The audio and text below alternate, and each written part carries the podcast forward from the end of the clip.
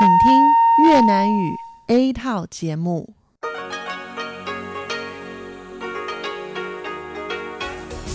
Đây là Đài Phát thanh Quốc tế Đài Loan RTI.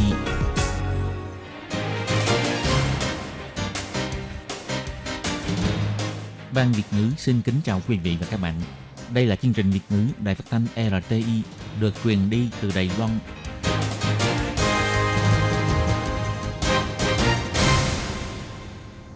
Hello, tôi Kim xin kính chào các bạn. Hoan nghênh các bạn đã đến với chương trình Việt ngữ ngày hôm nay của chúng tôi.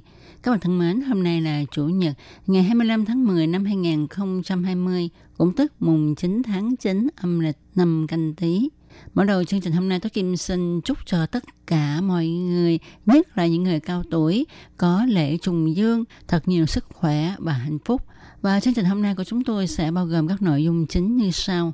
bắt đầu là bản tin quan trọng trong tuần, tiếp đến là chương mục tủ kính sinh hoạt, rồi đến chương mục góc giáo dục và sau cùng chương trình của chúng tôi sẽ khép lại với chuyên mục nhịp cầu giao lưu. Mở đầu chương trình hôm nay tôi Kim xin mời các bạn cùng đón nghe bản tin quan trọng trong tuần và trước hết mời các bạn cùng theo dõi các mẫu tin tóm lược.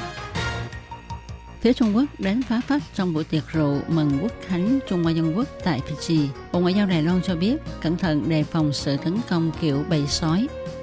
Ra mắt máy chiết xuất nước chanh dây không dính tay đầu tiên trên thế giới. Ủy ban Phát triển Quốc gia thông qua dự thảo chương trình biển sạch và mở cửa hải dương. Viện Nghiên cứu Y tế Quốc gia Đài Loan dẫn đầu toàn cầu về phát hiện ký hiệu sinh học Luật xử lý ô nhiễm đất và nước ngầm tròn 20 năm, 80% vùng đất ô nhiễm toàn Đài Loan đã được cải thiện. Hãng hàng không Cathay Pacific tuyên bố cắt giảm 24% nhân lực, sa thải 5.300 nhân viên. Và sau đây Tố Kim xin mời các bạn cùng đón nghe nội dung chi tiết nhé.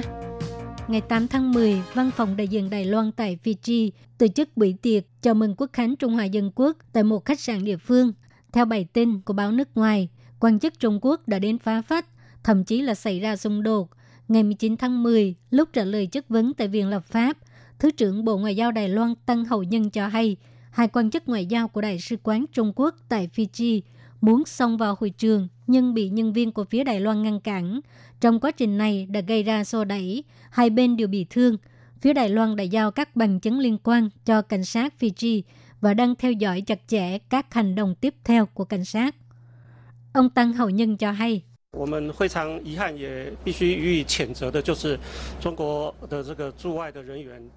Chúng tôi lấy làm tiếc và điều mà chúng tôi phải lên án đó là nhân viên trú tại nước ngoài của Trung Quốc đã dùng phương pháp này để phá hoại hoạt động hòa bình và hợp lý của chúng tôi. Thành thực mà nói, việc này rất hiếm thấy, nhưng đây chỉ là một sự cố đơn lẻ hay là hành vi phổ biến, chúng tôi còn phải quan sát thêm. Vụ trưởng Vụ Châu Á Thái Bình Dương Tăng Thùy Lợi cho hay, Bộ Ngoại giao đã gọi điện cho tất cả văn phòng đại diện tại nước ngoài, nhắc nhở mọi người nên đề phòng chiến thuật bầy sói và sự tấn công ngày một không ngăn của Trung Quốc, sau này có khả năng ảnh hưởng đến những hoạt động công khai của phía Đài Loan, yêu cầu các văn phòng đại diện tại nước ngoài phải đặc biệt chú ý. Mùa hè uống một ly nước chanh dây mật ong là một sự lựa chọn để giải nhiệt khá tốt. Nhưng để lấy nước chanh dây thì phải dùng dao cát sau đó nạo ruột khiến cho nhiều người cảm thấy rất là phiền phức. Ngày 16 tháng 10, Phòng Thí nghiệm Nông nghiệp thuộc Ủy ban Nông nghiệp Đài Loan công bố máy chiết xuất nước chanh dây không dính tay đầu tiên trên thế giới. Hy vọng người dân sẽ không cảm thấy phiền phức khi ép nước chanh dây. Cũng hy vọng có thể hỗ trợ chanh dây Đài Loan tiến vào thị trường đồ uống. Chanh dây cung cấp các loại vitamin phong phú và có hơn 130 loại chất thơm, có thể thỏa mãn khẩu vị và sức khỏe của người tiêu dùng và dần dần trở thành đồ uống khoái khẩu của người dân trong nước. Nhưng để lấy nước ép chanh dây là một việc rất là phiền phức, bởi vì trước hết là phải cắt đôi trái chanh dây, sau đó nạo ruột làm cho nước văng tùm lum trên bàn. Trước đây, ngành công nghiệp đã sử dụng piston để ép lên xuống, để vỡ hạt trái cây để nước chảy ra ngoài. Tuy nhiên, loại máy móc này dễ đè luôn cả vỏ, dẫn đến chất lượng nước ép kém và có vấn đề về vệ sinh an toàn thực phẩm. Để giải quyết vấn đề này, sau 2 năm nghiên cứu, Phòng Thí nghiệm Nông nghiệp đã phát triển ra một loại máy ép chanh dây loại mới, sử dụng phần vỏ trên của quả chanh dây để khoét lỗ, sau đó áp dụng phương pháp hút chân không để lấy nước ép, tránh tình trạng cả vỏ và nước ép bị ô nhiễm thuốc trừ sâu. Trưởng phòng thí nghiệm nông nghiệp Lâm Học Thi cho hay.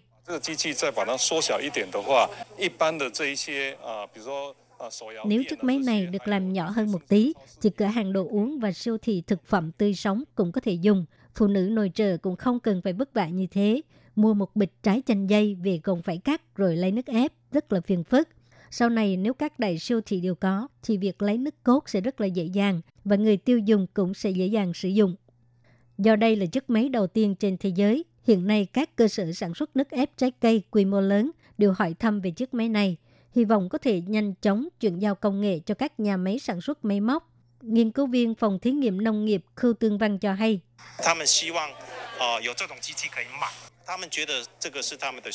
Họ hy vọng là có thể mua loại máy móc này. Họ nghĩ đây là nhu cầu của họ, cho nên có rất nhiều nhà sản xuất thực phẩm và nước trái cây đã tìm đến tôi. Mong rằng loại máy này có thể sớm ra mắt để cho họ có thể sử dụng. Theo số liệu thống kê cho biết, chanh dây của Đài Loan được trồng trên diện tích hơn 800 ha, sản lượng khoảng 25.000 tấn và giá trị sản xuất 1,4 tỷ đài tệ.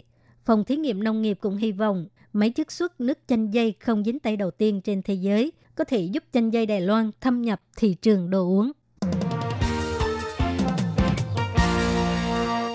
Ủy ban Phát triển Quốc gia Trung Hoa Dân Quốc đã thông qua dự thảo chương trình biển sạch và mở cửa hải dương. Chương trình này được định mục tiêu vào cuối năm 2021, gia tăng xúc tiến quy hoạch các hạng mục nhằm đảm bảo cho hải dương phát triển lâu bền và để cho Đài Loan rộng lớn hơn. Các ban ngành liên quan dự định sẽ đầu tư 2,3 tỷ đài tệ vào cuối năm tới để thúc đẩy khoát rộng giáo dục xã hội về biển, xúc tiến hoạt động trải nghiệm biển cả, xây dựng khu giáo dục hải dương và tăng cường giáo dục bảo vệ biển, xây dựng cơ sở hạ tầng hoàn chỉnh, xây dựng môi trường tiêu khiển thân thiện và xúc tiến hoạt động tiêu khiển vùng biển, nới lỏng luật và khu quản chế, kiến lập sàn tin tức tổng hợp, tự quản lý, gánh vác trách nhiệm và nâng cao hiệu năng cứu hộ, cứu nạn. Chủ nhiệm Cung Minh Hâm, Chủ tịch Ủy ban Phát triển Quốc gia cho hay, vì chương trình này xúc tiến chỉnh hợp xuyên bộ ngành, nên sắp tới sẽ do Ủy ban Hải Dương tiến hành việc hiệp thương các ban ngành. Hy vọng thông qua tổng kiểm kê hải vực và các thiết bị vận động liên quan để tích cực phát triển du lịch biển.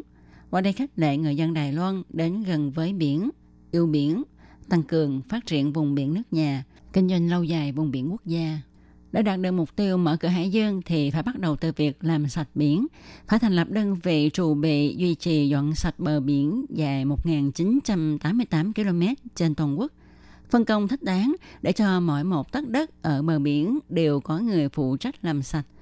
Ngoài ra, thông qua việc giảm rác từ đầu nguồn, dần dần giảm bớt số lượng rác thải ở bờ biển, từ đó sẽ giúp mọi người hiểu biển, gần biển, tiến đến biển, đồng thời định ra cách thực hiện để làm phương hướng thúc đẩy chính sách. Tai biến mạch máu não là nhân tố nguy hiểm dẫn đến chứng mất trí nhớ liên quan đến mạch máu và chứng Alzheimer. Tỷ lệ người bị tai biến mạch máu não bị mất trí nhớ là 30%. Tỷ lệ mất trí nhớ sau khi bị tai biến lần đầu là 7,4%. Còn tỷ lệ bị mất trí nhớ sau khi tai biến tái phát lên đến 41,3%. Đội nghiên cứu do Viện Nghiên cứu Y tế Quốc gia, khoa thần kinh cùng Trung tâm Học viện Nghiên cứu thần kinh và khoa mất trí nhớ Bệnh viện Trường Canh đã tiến hành nghiên cứu trong vòng 3 năm phát hiện dây thần kinh bị hủy hoại do viêm nhiễm D-amino acid oxidase, gọi tắt là DAO, trong huyết tương của bệnh nhân mất trí sau tai biến cao hơn bệnh nhân không bị mất trí sau tai biến và người bình thường. Viện Nghiên cứu Y tế Quốc gia dẫn đầu toàn cầu về phát hiện này. Chỉ cần lấy 2 cc máu, một khi xét nghiệm thấy nồng độ DAO cao hơn 325mg trên một lít, thì có thể phán đoán mắc chứng mất trí nhớ với độ chuẩn xác đạt 75%. Nhân viên nghiên cứu Lưu Ngọc Lệ nói, ký hiệu mà chúng tôi phát hiện lần này là có thể đo lượng DAO trong huyết tương. Ở bệnh nhân mất trí nhớ sau tai biến thì lượng DAO cao hơn nhiều. Bác sĩ Trần Di Quân nhắc nhở mọi người, khi bị tai biến thì phải khống chế chứng cao huyết áp, cao đường huyết, mỡ máu cao, nên năng vận động, giảm cân, huấn luyện não bằng cách tập nói, vân vân. Nhân viên nghiên cứu Lưu Ngọc Lệ cho biết, đây là thành quả sơ bộ của nghiên cứu, có thể giúp phát hiện sớm chứng mất trí nhớ do ảnh hưởng của mạch máu. Hy vọng sớm có thể sử dụng trên lâm sàng. Năm 2020 cũng là năm luật xử lý ô nhiễm đất và nước cống rãnh có hiệu lực, tròn 20 năm. Vào ngày 21 tháng 10, Giám đốc Sở Bảo vệ Môi trường ông Trương Tử Kính đã có mặt tham dự buổi lễ ký giả kỷ niệm 20 năm luật xử lý ô nhiễm đất và nước cống rãnh. Ông phát biểu cho biết, hiện tại đã có đến 80% khu vực đất và nước cống rãnh bị ô nhiễm đã được cải thiện làm sạch. Đến năm 2021, sẽ có trên 1.000 hecta đất nông nghiệp bị ô nhiễm sẽ được hoàn thành xử lý cải tạo. Theo dữ liệu thống kê, sau khi luật xử lý ô nhiễm đất và nước cống rãnh được thực thi 20 năm qua, đã tích lũy vô số bản điều tra ngăn ngừa ô nhiễm và kỹ thuật cải tạo ô nhiễm. Sở Bảo vệ Môi trường đã kết hợp với 22 Cục Bảo vệ Môi trường địa phương tổ chức tuần lễ kỷ niệm luật xử lý ô nhiễm đất và nước cống rãnh. Bắt đầu từ 21 tháng 10 cho đến 26 tháng 10 sẽ tổ chức triển lãm mang tên Lắng nghe, nhìn thấy đất và nước cùng sự sinh tồn bất diệt của Đài Loan. Địa điểm tổ chức tại nhà kho số 3, khu công viên sáng tạo Tùng Sơn, thành phố Đài Bắc. Giám đốc Sở Bảo vệ Môi trường ông Trương Tử Kính nói, theo điều tra về tình trạng đất nông nghiệp, công nghiệp và đất quy hoạch đô thị mà chúng tôi thu thập được, chúng tôi đã tìm ra những vùng đất bị ô nhiễm. Chúng tôi đã hoàn thành xử lý khoảng 80%, đặc biệt là đất nông nghiệp, dự kiến sẽ hoàn thành toàn bộ vào năm sau. Vì thế trong tương lai cần rất nhiều sự nỗ lực để ngăn ngừa hiện tượng tái ô nhiễm đối với những vùng đất đã được cải tạo. Ông Trương Tử Kính chỉ ra rằng 20% khu vực chưa hoàn thành cải tạo do một số vấn đề về hạn chế kỹ thuật, tuy nhiên phần lớn do thiếu hụt sự chủ động của người chủ đất.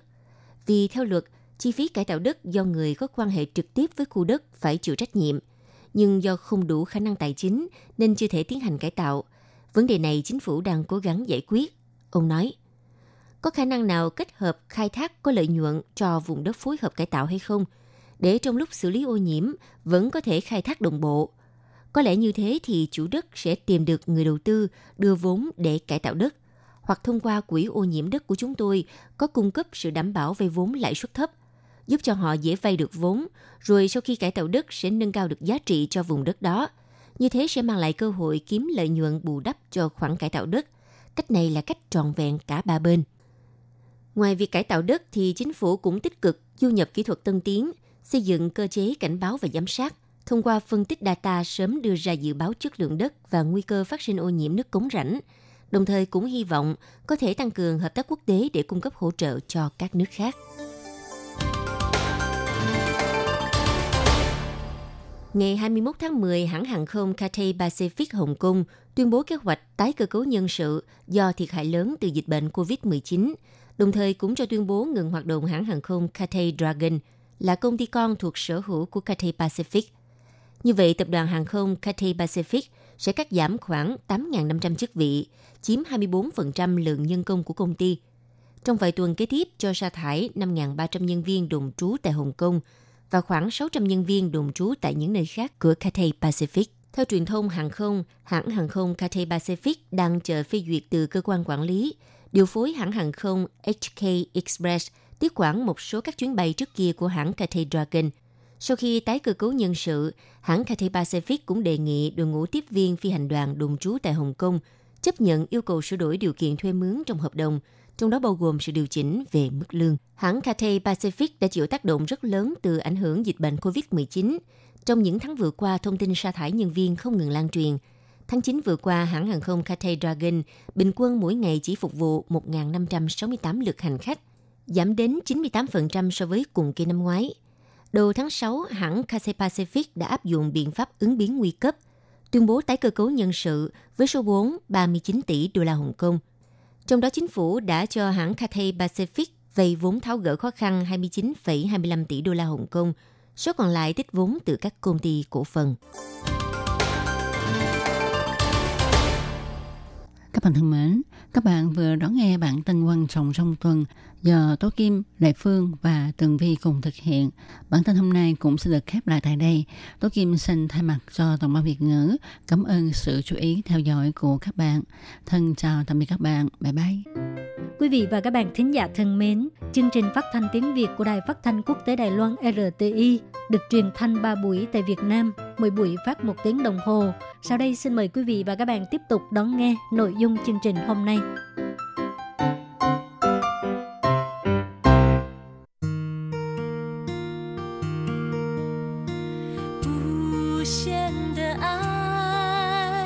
向全世界传开，永恒的关怀，来自台湾之音 RTI。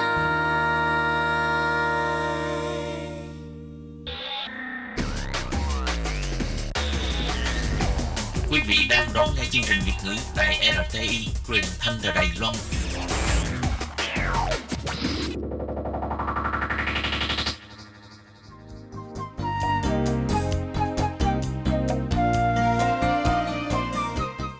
Quý vị và các bạn đến với chuyên mục Tủ kính sinh hoạt gồm những thông tin liên quan đến đời sống thường ngày. Xin mời đón nghe.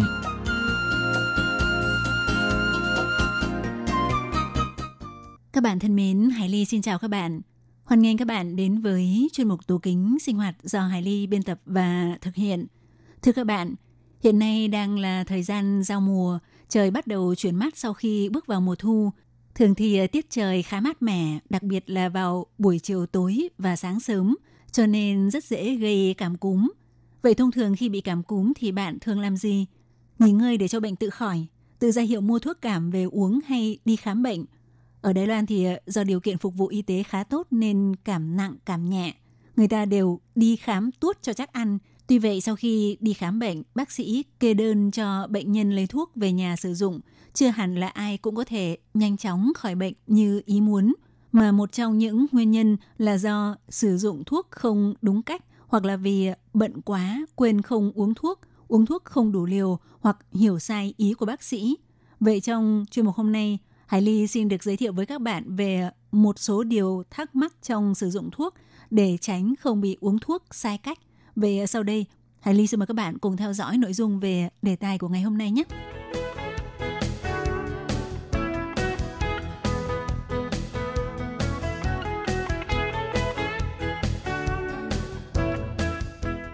Thưa các bạn, trong cuộc sống hàng ngày, chắc hầu hết chúng ta đều từng có kinh nghiệm bị bệnh nhưng đến giờ quên mất không uống thuốc.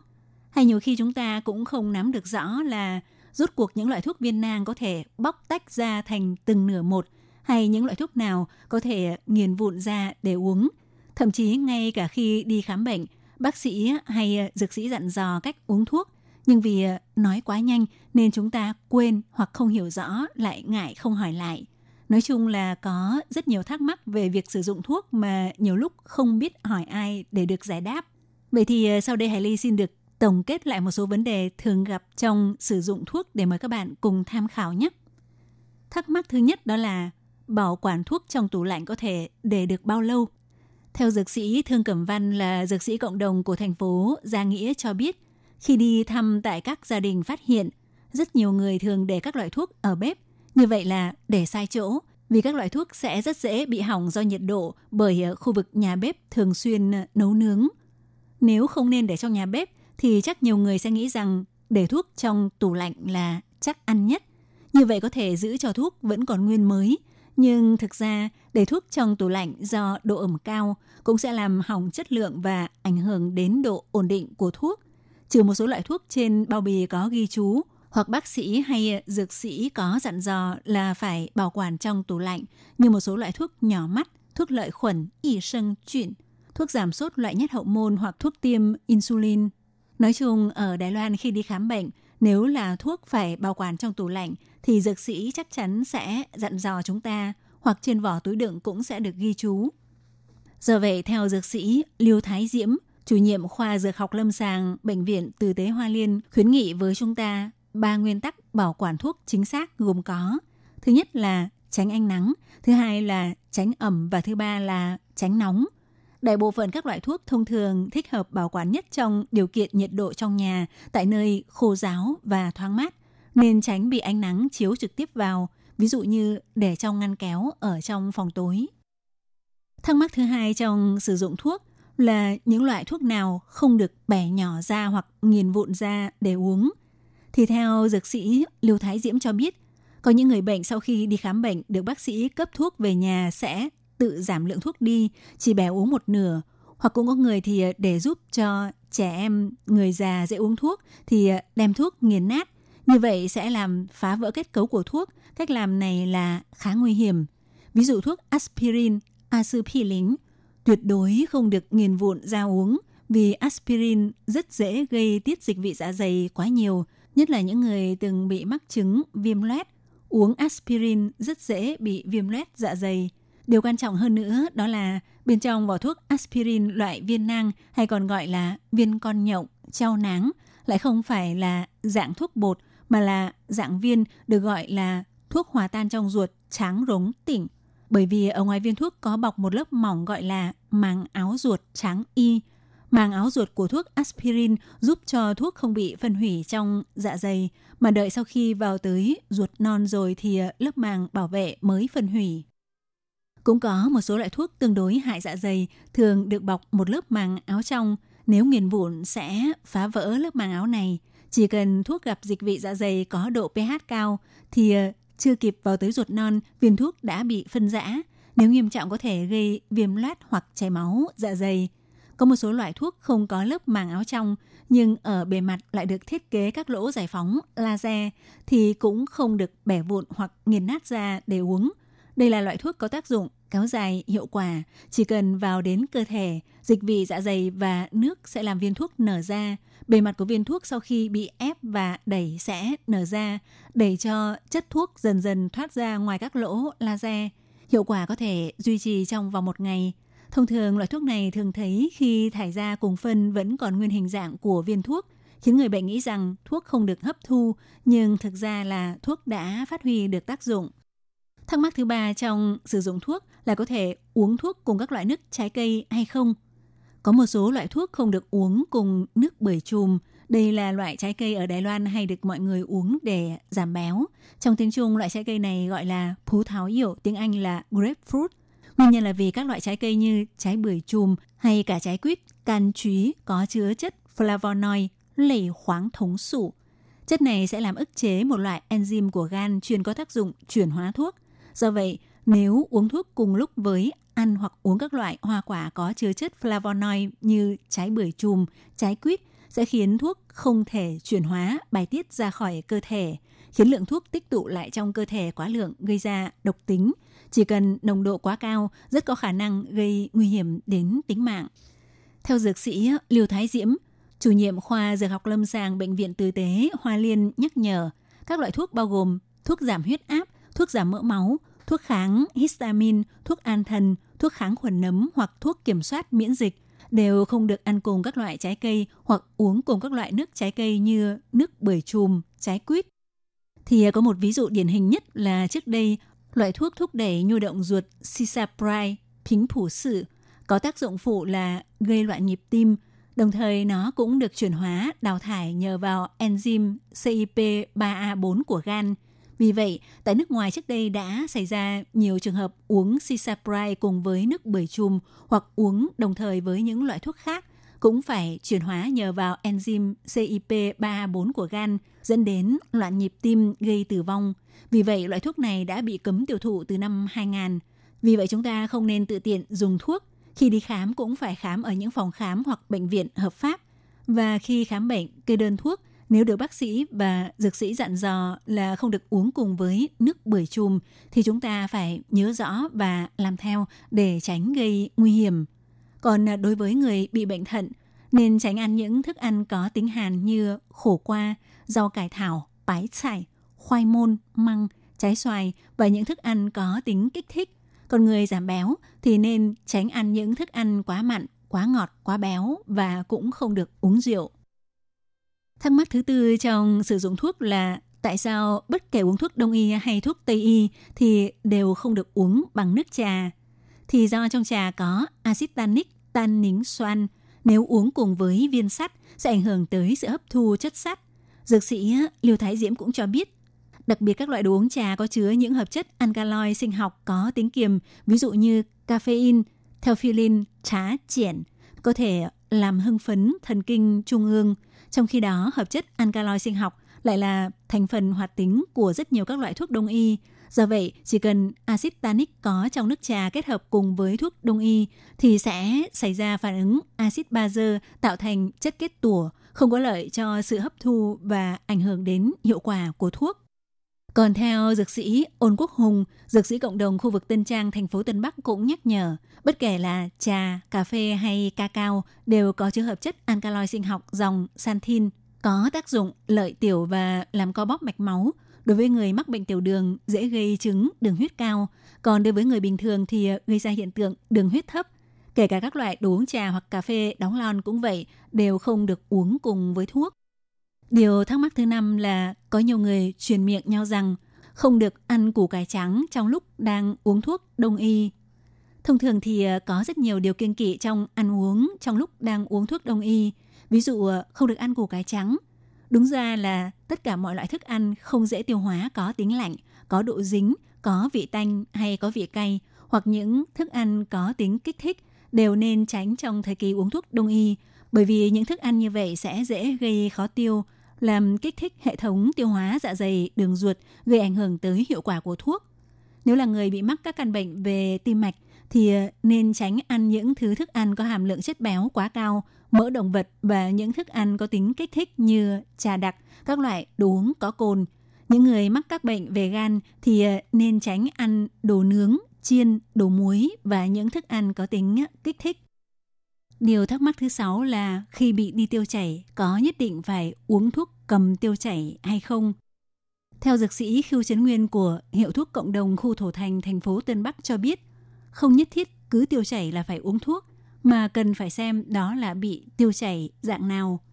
Nếu là dạng tiêu chảy do nhiễm khuẩn, thì thuốc điều trị tiêu chảy mặc dù có tác dụng làm ngừng tình trạng tiêu chảy cấp tính, nhưng cũng sẽ làm cho đường ruột hoàn toàn không có sự nhu động, vi khuẩn và độc tố trong đường ruột sẽ không thể thải ra ngoài cơ thể được, mà tiếp tục ở lại sinh trưởng trong đường ruột thì chỉ có thể uống một số loại thuốc có thể hút độc tố, ví dụ như thuốc Calpectin là một loại thuốc nước màu trắng đục để hút vi khuẩn, virus trong đường ruột ra, đồng thời tạm thời không được ăn đồ ăn mà chỉ uống nước trắng hoặc đồ giải khát thể thao, huyền tùng, ỉn lẹo để bù nước, để đường ruột được nghỉ ngơi. Quan trọng nhất là phải à, duy trì sự cân bằng chất điện giải. Còn nếu bị tiêu chảy do bị áp lực căng thẳng về tâm lý, ví dụ do mắc hội chứng ruột kích thích, tráng rào trưởng hay bị tiêu chảy không phải do nhiễm khuẩn, chẳng hạn do rối loạn chức năng tiêu hóa, bị khó tiêu thì có thể uống thuốc trị tiêu chảy. Do vậy khi bị tiêu chảy tuyệt đối không nên tùy tiện uống thuốc trị tiêu chảy mà nên đi khám bệnh để xác định rõ và dùng thuốc theo đơn thuốc của bác sĩ. Các bạn thân mến, nội dung mà Hải Ly giới thiệu với các bạn về những điều cần chú ý trong uống thuốc cũng ờ, vẫn chưa kết thúc. Nhưng do thời lượng của chuyên mục có hạn thì ờ, Hải Ly xin hẹn sẽ tiếp tục giới thiệu với các bạn trong buổi phát vào tuần sau cũng của chuyên mục này. Hải Ly xin thân ái chào tạm biệt các bạn. Bye bye. Để đảm bảo quyền và ích lợi cho lao động nước ngoài làm việc tại Đài Loan, Bộ Lao động Đài Loan đã thiết lập một đường dây nóng 1955 bảo vệ và tư vấn miễn phí cho lao động nước ngoài trong 24 tiếng đồng hồ. Đường dây này cung cấp phục vụ quan tâm cho lao động nước ngoài xin tư vấn, khiếu nại, chủ thuê hoặc lao động nước ngoài nếu có nhu cầu tư vấn đều có thể thông qua đường dây nóng 1955 để xin hỗ trợ. Ngoài ra để tuyên truyền về đường dây nóng 1955, Sở Phát triển Nhân lực Lao động thuộc Bộ Lao động có in tờ gấp bằng song ngữ là tiếng Trung và bốn thứ tiếng nước ngoài. Thì bốn thứ tiếng đó bao gồm tiếng Trung và tiếng Anh, tiếng Trung và tiếng Indonesia, tiếng Trung và tiếng Thái, tiếng Trung và tiếng Việt Nam. Lao động nước ngoài chủ thuê và người dân có thể xin tờ gấp để tìm hiểu. Các bạn lao động nước ngoài xin tư vấn khiếu nại khi có nhu cầu, hãy sử dụng đường dây nóng 1955 để xin hỗ trợ. Sở Phát triển Nhân lực Lao động quan tâm bạn. Sở Phát triển Nhân lực Lao động trực thuộc Bộ Lao động thành lập trung tâm tuyển mộ lao động trực tiếp nhằm hỗ trợ chủ thuê làm thủ tục thuê lao động nước ngoài. Đồng thời còn có các hàng mục phục vụ gồm có tư vấn bằng tiếng nước ngoài, nhận và chuyển hồ sơ liên quan việc thuê lao động nước ngoài đến các đơn vị thẩm định. Lao động nước ngoài có thể tiếp tục gia hạn ở lại làm việc tại Đài Loan sau khi mãn hợp đồng lao động. Trung tâm tuyển mộ lao động trực tiếp hỗ trợ chủ thuê làm thủ tục tuyển dụng lao động. Ngoài ra, trung tâm còn nhận nghiệp vụ chuyển đổi chủ thuê, vân vân. Miễn phí phục vụ, tiết kiệm thời gian, thủ tục đơn giản. Xin vui lòng liên hệ trung tâm tuyển mộ lao động trực tiếp là người bạn đồng hành của bạn. Đường dây phục vụ tư vấn 02 6613 0811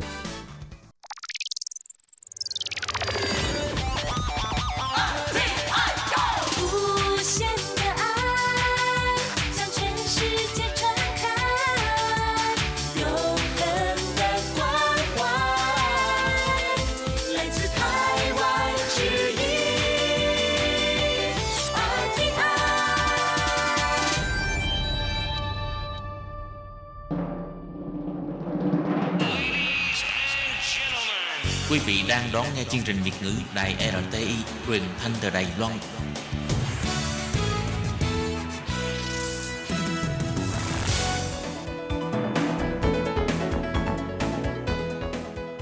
Chào mừng các bạn đến với chuyên mục Góc giáo dục do Khiết Nhi và Lệ Phương cùng thực hiện.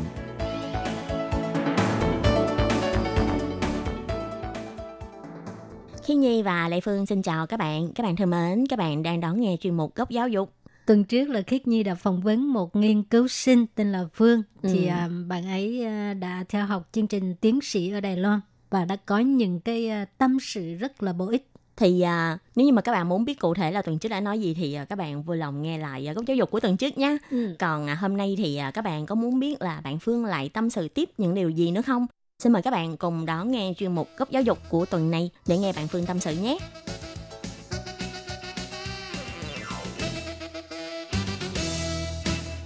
Xin chào bạn, bạn có thể tự giới thiệu về bản thân bạn được hay không? Dạ, em xin chào chị. Em tên là Phương và hiện tại thì em đang học ờ, Đại học Công nghệ Quốc gia Đài Bắc. Chuyên ngành của em thì là bên hoa hóa vật liệu ạ. Thế bản thân em thì ờ, cảm thấy thích nghi cái cuộc sống ở Đại Bắc thì thấy có khó khăn không? Dạ, Ở Đài Bắc thì em thấy là nó khá đắt đỏ so với lại Ừ. ở Thảo Doãn. Với cái mức học bổng thì em cảm thấy là khi mà ở Thảo Doãn thì em cảm thấy mình sống thoải mái hơn. Nhưng mà với cái học bổng thì ở đây thì em cảm thấy ừ, có vẻ sống nó hơi chật vật một xíu. Ăn uống thì có vẻ phải tiết kiệm hơn một xíu so với lại ở dưới Thảo Doãn. Nếu thế thì sinh hoạt phí cho một bạn sinh viên khi mà học ở Đài Bắc thì Phương thấy là cỡ khoảng bao nhiêu? theo em thấy ấy, thì một tháng ngay cả tiền ăn với lại tiền đi xe á, của em á tại vì em phải đi em ở em không có ở gần trường nên em phải đi hồi hết là 10 ngàn vâng là khoảng đó là cái mức đó là mức chi tiêu mà gọi như là thấp nhất là gần như là mình không có chi tiêu những thứ như là đi ăn uống hay là đi chơi những cuối tuần như gì Ừ. Ờ, chỉ là dành cho việc là ăn uống thường ngày rồi đi lại và đi lại đi học với lại đi về thôi ạ Ừ. Vâng. Cái đó còn chưa tính là còn phải thêm ờ, chi phí thuê nhà hay là ký túc xá dạ, nữa. cái đấy là chưa tính là chị Còn ở Thảo Duyện khi mà em học ở bên NCU thì ờ, một tháng cái chi phí sinh hoạt của em dự trù là khoảng bao nhiêu sẽ đủ? Dạ theo em thấy thì một tháng là khoảng chừng ờ, sáu bảy ngàn là em thấy là đủ, đủ cho việc ăn uống rồi ạ. Cho nên là nếu như mà các bạn ờ, có chọn trường thì xét đến cái vấn đề mà gọi là mức sống của cái nơi mà mình sẽ học thì nó cũng sẽ rất là quan trọng đúng không? Dạ cái em thấy là ừm, xét đến cái mức sống cũng quan trọng nhưng mà nhiều bạn giống như như là nhiều bạn như học những ngành ngôn ngữ hoặc là những các bạn học mà thạc sĩ. Họ không có dành quá nhiều thời gian cho việc nghiên cứu và họ muốn kiếm một công việc làm thêm. Thì em thấy là ở Thái Bay thì tốt hơn tại vì Thái Bay thì có Ừ. thể khá dễ dàng trong việc kiếm việc. Nhưng mà ở dưới cái Thảo Doãn thì lại việc kiếm với một công việc làm thêm thì khó khăn hơn nhưng mà khi mà mình đã học lên tiến sĩ và mình chỉ muốn dành toàn bộ thời gian cho việc học thôi và không thể đi làm thêm thì theo em nghĩ là cân nhắc về mức sống cái mức học bổng mà trường cho cũng là một điều rất là quan trọng trước khi mà uh, đi du học. Ừ, thế bản thân Phương thấy là khi mà lên chương trình tiến sĩ mà muốn cố gắng để vừa phấn đấu có được học bổng và vừa có thể uh, làm tốt với công việc nghiên cứu thì có phải rất áp lực không?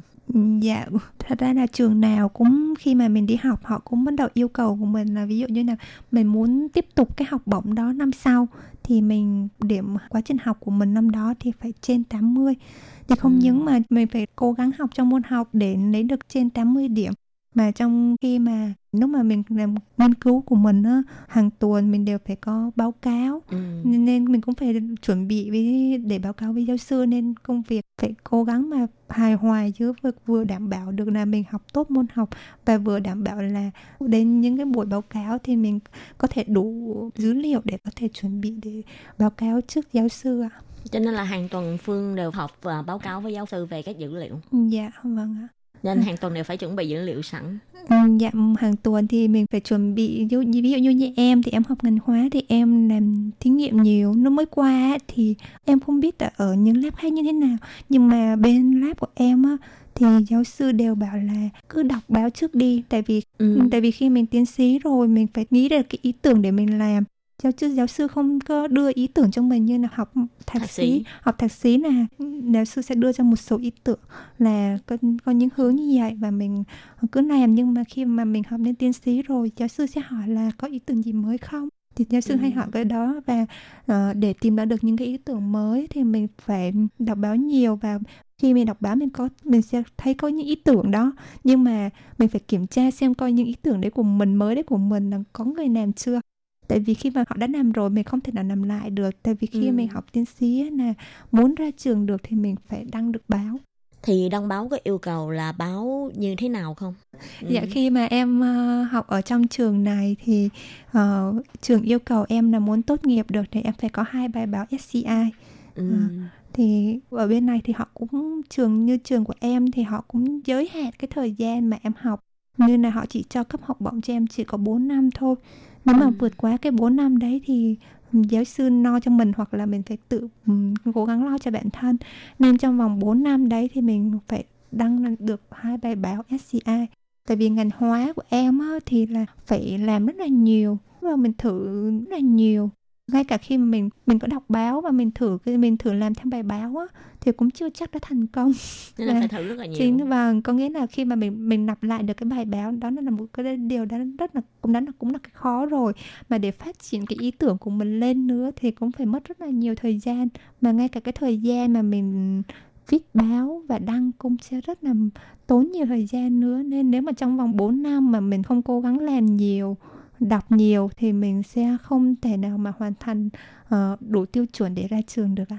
Cái tiêu chuẩn ra trường của bên trường Phương thì à, ngoài hai bài báo ra thì à, còn có yêu cầu gì nữa không Phương? Ờ, cái đấy thì em em lúc em vô thì em chưa thấy trường em nhắc về qualify tại vì em mới học ở đây được có 6 tháng. Em chỉ thấy là trường em nó có yêu cầu là khi mà học ừ, học xong một năm thì mình phải đi hội nghị. Thì đó là yêu cầu của trường. Ừ, thì hồi nãy là Phương có nhắc đến vấn đề thì qualify. Thì đối với là những các bạn sinh viên học chương trình tiến sĩ tại Đài Loan cũng như là tại các nước khác trên thế giới thường thì à, họ phải thi qualify. Thì ở Đài Loan thì gọi là 资格 khảo nha. Thì đây tức là một cái kỳ thi dùng để kiểm tra năng lực của nghiên cứu sinh. À, thường thì bài kiểm tra này sẽ kiểm tra toàn bộ kiến thức chuyên ngành của nghiên cứu sinh và chỉ khi nào mà vượt qua bài thi này thì họ mới được chuyển qua giai đoạn để làm nghiên cứu và làm luận án và thực tế là có khá nhiều sinh viên bị trượt ở kỳ thi này và phải thi lại lần 2, thậm chí là lần 3 mới đổ được. Như ở Đài Loan thì có quy định là sinh viên tiến sĩ trong vòng 3 năm đầu là phải hoàn thành kỳ thi qualify này. Và nếu như mà uh, sinh viên tiến sĩ nào mà không thể nào hoàn thành cái kỳ thi này thì cũng coi như là sinh viên đó sẽ mất đi cái tư cách để học tiếp chương trình tiến sĩ. Thì đây cũng giống như là một hình thức bị đuổi học vậy. Cho nên có thể nói là so với lại chương trình thạc sĩ thì à, khi mà chúng ta học chương trình tiến sĩ uh, sẽ còn có khá nhiều cái thử thách khác nữa như là có quy định về qualify nè, quy định về à, các bài báo quốc tế nè, cũng như là quy định về việc phải tham gia các hội thảo quốc tế.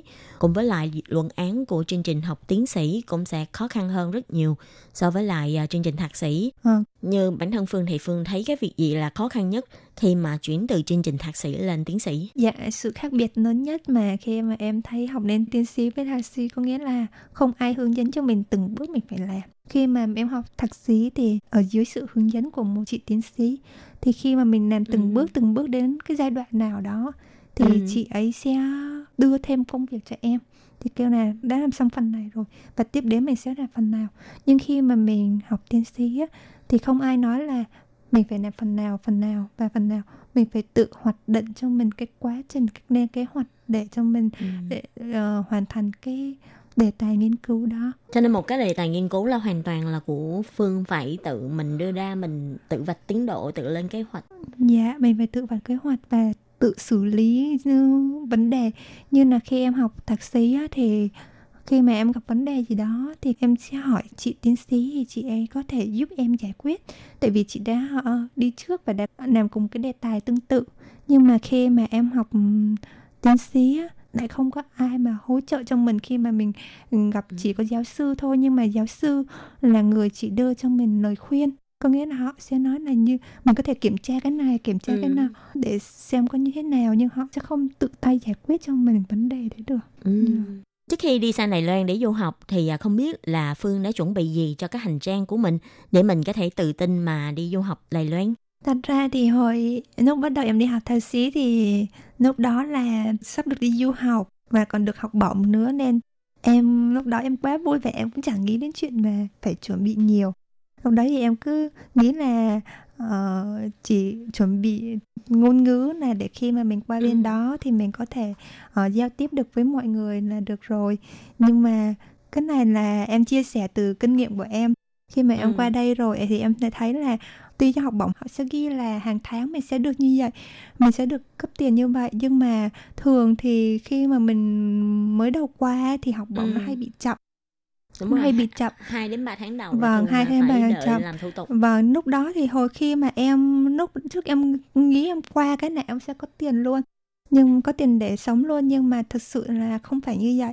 Đến lúc khi em qua thì học bổng bị chậm. Nên mình trước khi đi ấy, em nghĩ là mình nên phải chuẩn bị làm sao cái khoản tiền để đủ sống được phải ít nhất là 2 đến 3 tháng là ít nhất Vâng, với lại mình phải chuẩn bị thêm cái khoản tiền khoản tiền như là mình ờ, ví dụ như ở ký túc xá thì mình phải đóng luôn là một kỳ Ừ. các bạn cũng phải chuẩn bị nếu mà các bạn qua đây thì các bạn phải chuẩn bị làm sao đủ tiền sống thêm 2 3 tháng và phải chuẩn bị làm ờ, tiền đóng tiền ký túc xá. Với lại ờ, khi mà ờ, em qua thì đợt đầu tiên em qua là trúng ngay vào mùa đông.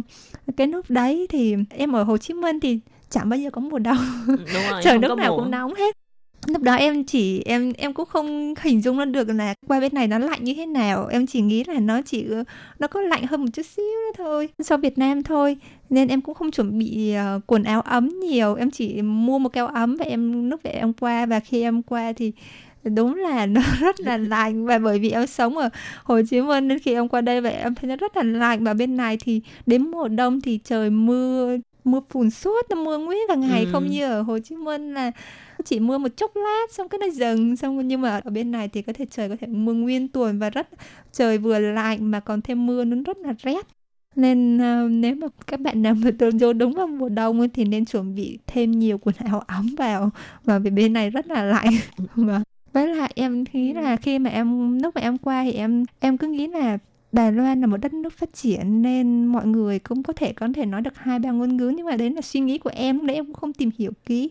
Ừ. thì em mới nhận đến khi em qua thì em nhận đây là chỉ có trong trường đại học sinh viên rồi rồi giáo sư là họ dùng tiếng Anh thôi. Nhưng mà khi ở bên người dân người dân thì họ dùng hoàn toàn bằng tiếng Trung. Nên ờ, khi em bắt đầu đi qua thì em muốn mua đồ ăn hay đồ ăn thức uống thì rất là gặp rất là khó khăn em toàn phải chỉ không à? Chỉ bằng hình đúng không? chỉ bằng nếu mà họ có hình thì có thể chỉ dễ dàng hơn. Nhưng mà nếu mà không có hình á mình phải khi mà qua có nhiều chỗ không có hình và hình á thì em phải đợi. Em nhìn xem cái Người người đằng trước ăn mua không? cái gì. Và em thấy cái món đấy cũng ngon ngon và em chỉ cái ông muốn món đó nên nếu mà uh, nếu mà bạn nào mà học ờ, học bằng tiếng Anh như em mà muốn qua Đài Loan thì ít nhất nó cũng phải biết được vài câu về có thể mua đồ ăn với lại và đi đường. Ví dụ như bạn muốn đi tham quan thì bạn không bạn đi tham quan là bạn thường là bị lạc tại vì mới qua mà không biết đường mà. Nên cũng phải biết được vài câu để hỏi đường để có ít nhất cũng có thể trở về. Xem bộ đây là kinh nghiệm sương máu của Phương rồi đúng không? À, vừa bị lạc đường này khi đi chơi thì không biết chữ để mà nhìn đường. À, còn đi gọi đồ ăn thì không biết chữ để mà gọi đồ ăn. À, phải nhìn người khác gọi cái gì thì mình cứ hỏi theo ông chủ là cái món đó là món gì cho mình lấy món đó đi. Ừm, xem ra thời đó cũng hơi khó khăn trong cuộc sống nhỉ. Ừm, vậy bây giờ khi mà học chương trình tiến sĩ thì à, không biết là Phương vẫn đang học cái chương trình hoàn toàn bằng tiếng Anh không? Hay là đã chuyển sang một cái chương trình mà vừa có tiếng Anh vừa có tiếng Trung? dạ vâng ạ chương trình em vẫn đang toàn bộ tiếng Anh ạ Ừ, nhưng mà bây giờ là chắc có thể à, nói được những cái câu giao tiếp bình thường để à, mua đồ ăn không phải chỉ rồi đúng không? dạ vâng ạ ít là cũng nghe hiểu giá và mà có thể mua đồ đồ ăn và Ừ. Chà coi như là lần thứ hai quay lại Đài Loan rồi thì à, cũng có nhiều sự tiến bộ rồi phải không? Ít nhất là trong cái khoảng mà thích nghi với lại cuộc sống thì cũng dễ dàng hơn lần thứ nhất. Mặc dù là sống ở một cái thành phố khác nhưng mà ít nhất thì mình cũng không bị bỡ ngỡ như là lần trước. dạ vâng ạ Thì à, nhân đây cũng chúc Phương là có một cái thời gian học tập ở Đài Loan cũng như là gặt hái được nhiều sự thành công. Và hôm nay thật sự rất là cảm ơn Phương đã đến tham dự chương trình. Cảm ơn Phương rất là nhiều nhé. Dạ em cảm ơn chị đã mời em đến chương trình này Em và hôm nay em rất là vui được đến chương trình chị ạ à. ừ. Cảm ơn chị Cảm ơn em và chào tạm biệt các bạn thính giả nha Bye bye Bye bye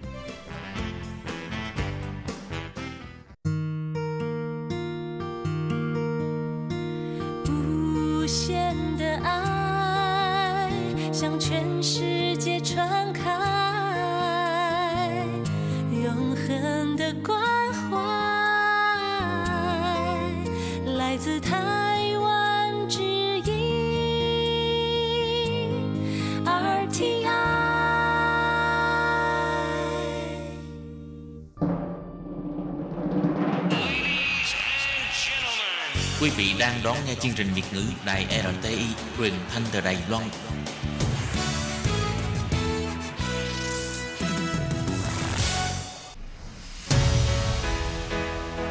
Tốt Kim, Tường Vi, chào mừng các bạn đến với chuyên mục Nhịp cầu giao lưu. Mong rằng tiết mục này là nơi chia sẻ tâm tư tình cảm của mọi người, thắt chặt mối thân tình giữa các bạn với chúng tôi.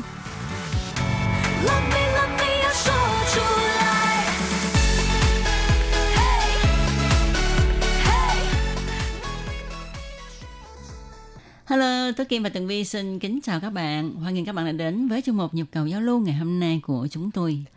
Thưa các bạn, nhịp cầu giao lưu vào cuối tháng 10 thì à, Tường Vi và Tố Kim đã nhận được một lá thư của à, thính giả quan trọng Kiên. Và lá thư này á, thì à, nếu mà cái người mà nhận được thì chắc chắn là sẽ vui mừng hạnh phúc lắm luôn. Ừ, đúng vậy. Thì à, lá thư như sau. Kính gửi Lệ Phương, nhưng mà không phải là gửi Lệ Phương, mà là gửi cho chị Minh Hà ha. Cuối tháng 10 là ngày sinh nhật của chị Minh Hà.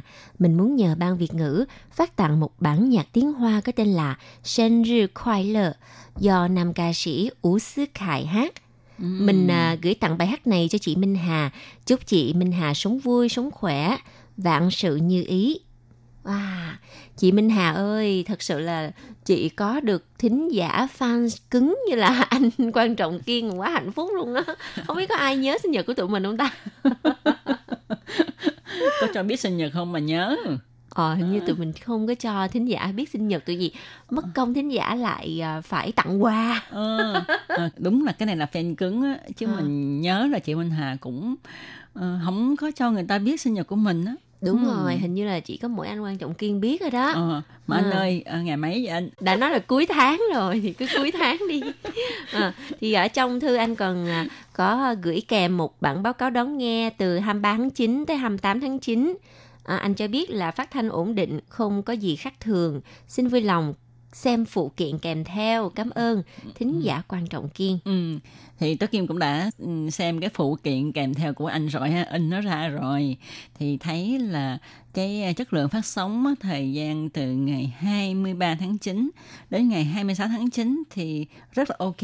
Nên ở là ở Long Thành, Đồng Nai. À, như vậy là quá tốt. À, tụi mình sẽ chuyển lại cho ban kỹ thuật để họ nắm rõ tình hình hơn anh nhé. Cũng cảm ơn anh rất là nhiều đã đón nghe rất là chi tiết từng chút từng chút và anh đã ghi vào trong bản báo cáo đón nghe để chúng tôi có thể nắm rõ hơn. Vâng, và cũng à, chúc anh à, sống vui, sống khỏe và luôn hạnh phúc. Này là đây là lời chúc mà Tường Vi à, thay mặt cho chị Minh Hà gửi tặng lại cho anh đó. Ừ, và anh Quan Trọng Kiên và các bạn biết không, hôm nay ha cũng là ngày Tết Trùng Dương, à, mùng 9 tháng 9 âm lịch đó. Không biết là anh Quan Trọng Kiên có tổ chức gì không ạ? Ừ, không biết là những người à, mà người Kinh á, dân tộc Kinh người Việt thì có biết cái à, Tết trùng dương này hay không? Nhưng mà chắc là anh quan trọng kiên biết đó nha. Biết, tại vì anh Quan Trọng Kiên là người gốc Hoa mà ha, À. thế nào cũng biết à. Ừ. À. Thì à, Tết trùng dương này tiếng Hoa gọi là Trọng Giảng Chế, à, có nơi cũng gọi là Trọng Chiều Chế. Nếu mà nói là Trọng Chiều Chế thì là Tết trùng cửu. Ừ, đúng vậy. Nhưng mà đa số thì mình thường nghe người ta nói là Tết trùng dương nhiều hơn. Ừ. Ừ. Và Tết trùng dương ở Đài Loan á, người ta cũng ăn Tết ha, nhưng mà ăn một cách nhẹ nhàng thôi tức là Ừ. trong gia đình con cái sẽ tổ chức một cái lễ nho nhỏ gì đó rồi cũng ông bà tổ tiên và cầu chúc cho cha mẹ được bình an mạnh khỏe và đa số ha thì mọi người cũng có bao một cái bao lì xì đỏ đỏ cho cha mẹ ông bà mình nữa đó Ờ, vậy là đây là một ngày lễ kính lão đắc thọ. ừ, ừ, Đúng không? đúng vậy đúng vậy và không biết là tường vi có biết cái ờ, sự tích làm sao mà có cái ngày lễ này không à Thì ừm, ngày lễ này khi mà Tường Vi mới qua bên Đài Loan cũng không có biết. À, sau khi mà ở Đài Loan được khoảng thời gian thì ừm, có một hôm thì mấy người bạn Đài Loan nói hôm nay là ngày Tết Trùng Dương phải về nhà mời cha mẹ ăn cơm. Thì mình mới đi tìm hiểu. Thì à, cái lịch sử nguồn gốc của cái ngày Tết này á là vào thời ừm, cuối của đời Hán á thì à, vào năm 25 tới à, năm 250 trước công nguyên ừ thì có một người tên là Hoàng Cảnh ở ở Trung Quốc, người huyện Nhữ Nam thì à, người này á theo học đạo tiên với một cái người thầy tên là Phí Trường Phòng. Ừ. Thì một hôm ha, thầy phía trường phòng á, mới bảo à, hoàn cảnh rằng à, ngày mùng 9 tháng 9 tới đây á, gia đình của nhà ngươi sẽ gặp tai nạn. À, vậy đến ngày đó thì ngươi đem cả nhà lên núi cao, tay đeo túi đỏ, đựng hộp thù du, tức là một loại tiêu ha, rồi uống rượu hoa cúc, tối hãy trở về thì sẽ tránh được khỏi tai nạn. Thì à, cái à, học trò hoàn cảnh này á, à, nghe lời thầy rồi đem gia đình lên núi rồi tối về á, thì mới ờ, thấy là ô ở trong nhà cái đàn gà đàn vịt rồi kể cả heo và chó ở trong nhà Ừ. đều bị chết hết vì dịch bệnh Do sự tích ở trên cho nên về sau hàng năm đến ngày mùng 9 tháng 9 âm lịch người ta bỏ nhà leo lên núi cao để lánh nạn và lâu dần trở thành tục lễ Tết trùng cũ. Nhưng mà về sau ha thì Tết trùng cũ thay đổi tính chất. Ờ, Tết trùng cũ đã dành riêng cho những tao nhân mặt khách lên núi uống rượu làm thơ. Mà từng biết có biết không, ờ, người ta uống rượu ở đây ha là rượu hoa cúc chứ không phải là các loại rượu khác nha. Tường Vi ờ, chưa có dịp uống rượu hoa cúc có trà hoa cúc thì rất là nhiều ở Ừ, Đài ừ. Loan này ai hình như cũng thích uống trà hoa cúc ha Ừ. mà tại sao vào cái thời điểm này là đi uống trà hoa cúc Ừ, tại vì mùa thu cũng là mùa của hoa cúc.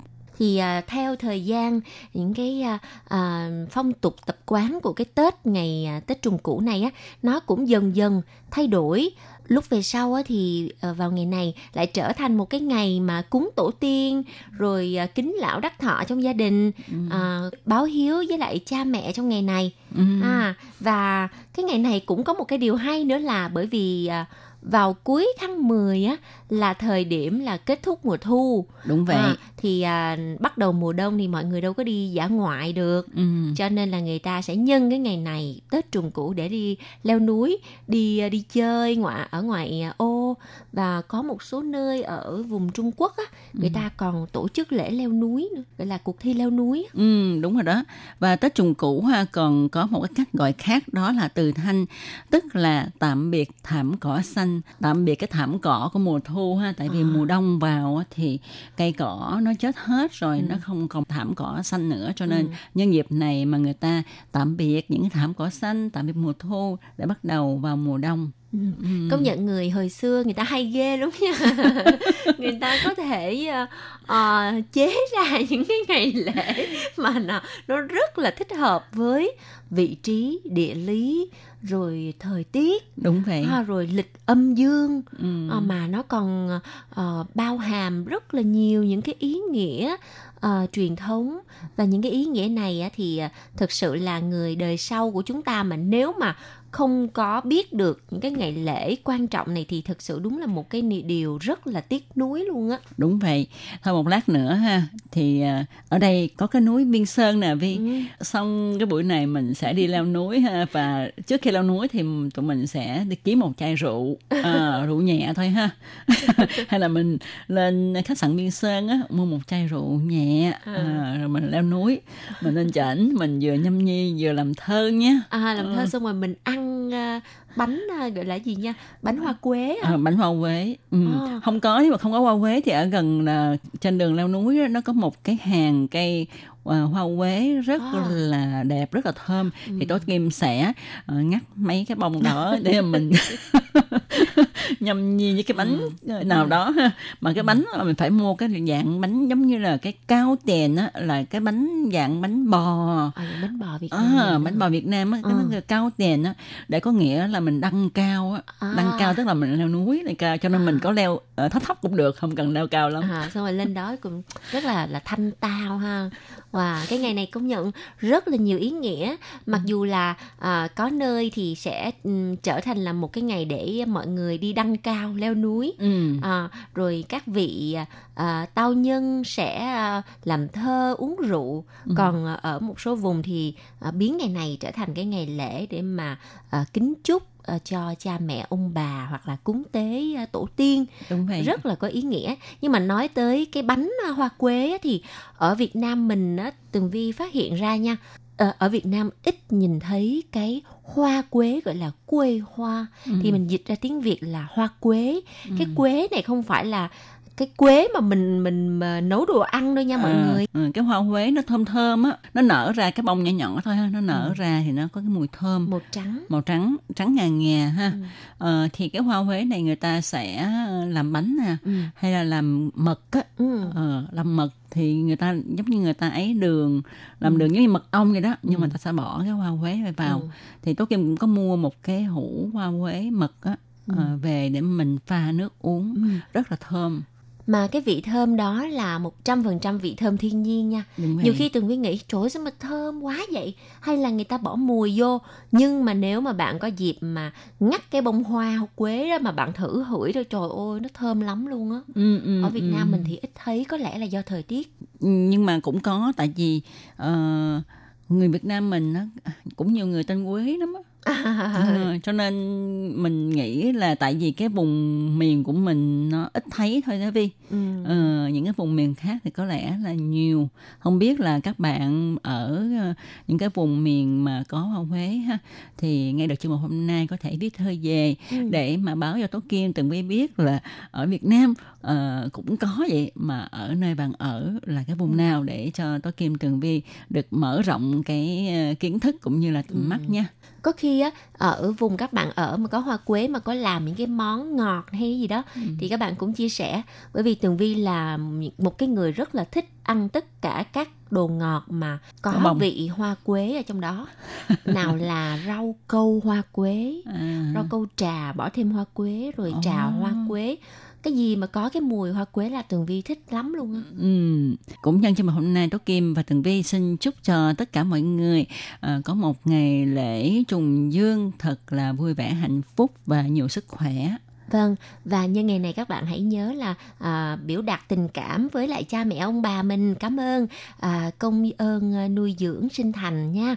Và à, chuyên mục ngày hôm nay trước khi kết thúc thì à, thể theo lời yêu cầu của anh Quang Trọng Kiên gửi à, ca khúc Sinh Rư chúc mừng sinh nhật do nam ca sĩ Ú Sức Hải hát tặng cho chị Minh Hà. Chúc mừng à, chị à, sinh nhật vui vẻ, hạnh phúc, yêu đời. Ừ, và ca khúc này cũng khép lại chương một hôm nay của chúng tôi. Tôi Kim và Tường Vi xin cảm ơn các bạn đã đón nghe. Thân chào tạm biệt. Bye bye.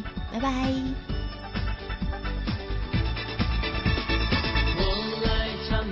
Good.